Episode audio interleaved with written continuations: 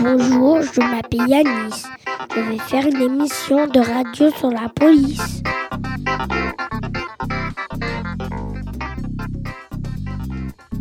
La police sert à protéger les gens, à attraper les voleurs pour les mettre en prison. Elle sert aussi à faire respecter les consignes de la route. S'arrêter au feu rouge, de pas boire de l'alcool quand on conduit ou respecter les limitations de vitesse.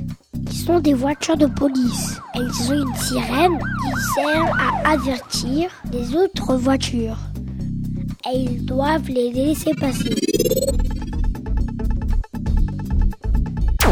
Ils utilisent aussi des hélicoptères, des bateaux, des vélos ou des motos. Parfois, les policiers peuvent être à cheval. Ils travaillent aussi avec des gens policiers. Ils se servent dans leur vision et leur odorat pour suivre une piste et retrouver un voleur ou un enfant disparu. Certains policiers portent un casque, un bâton, un bouclier et un gilet pare-balles. Ils ont aussi un talkie-walkie pour se parler entre eux. Ils ont aussi des radios pour appeler les postes de police.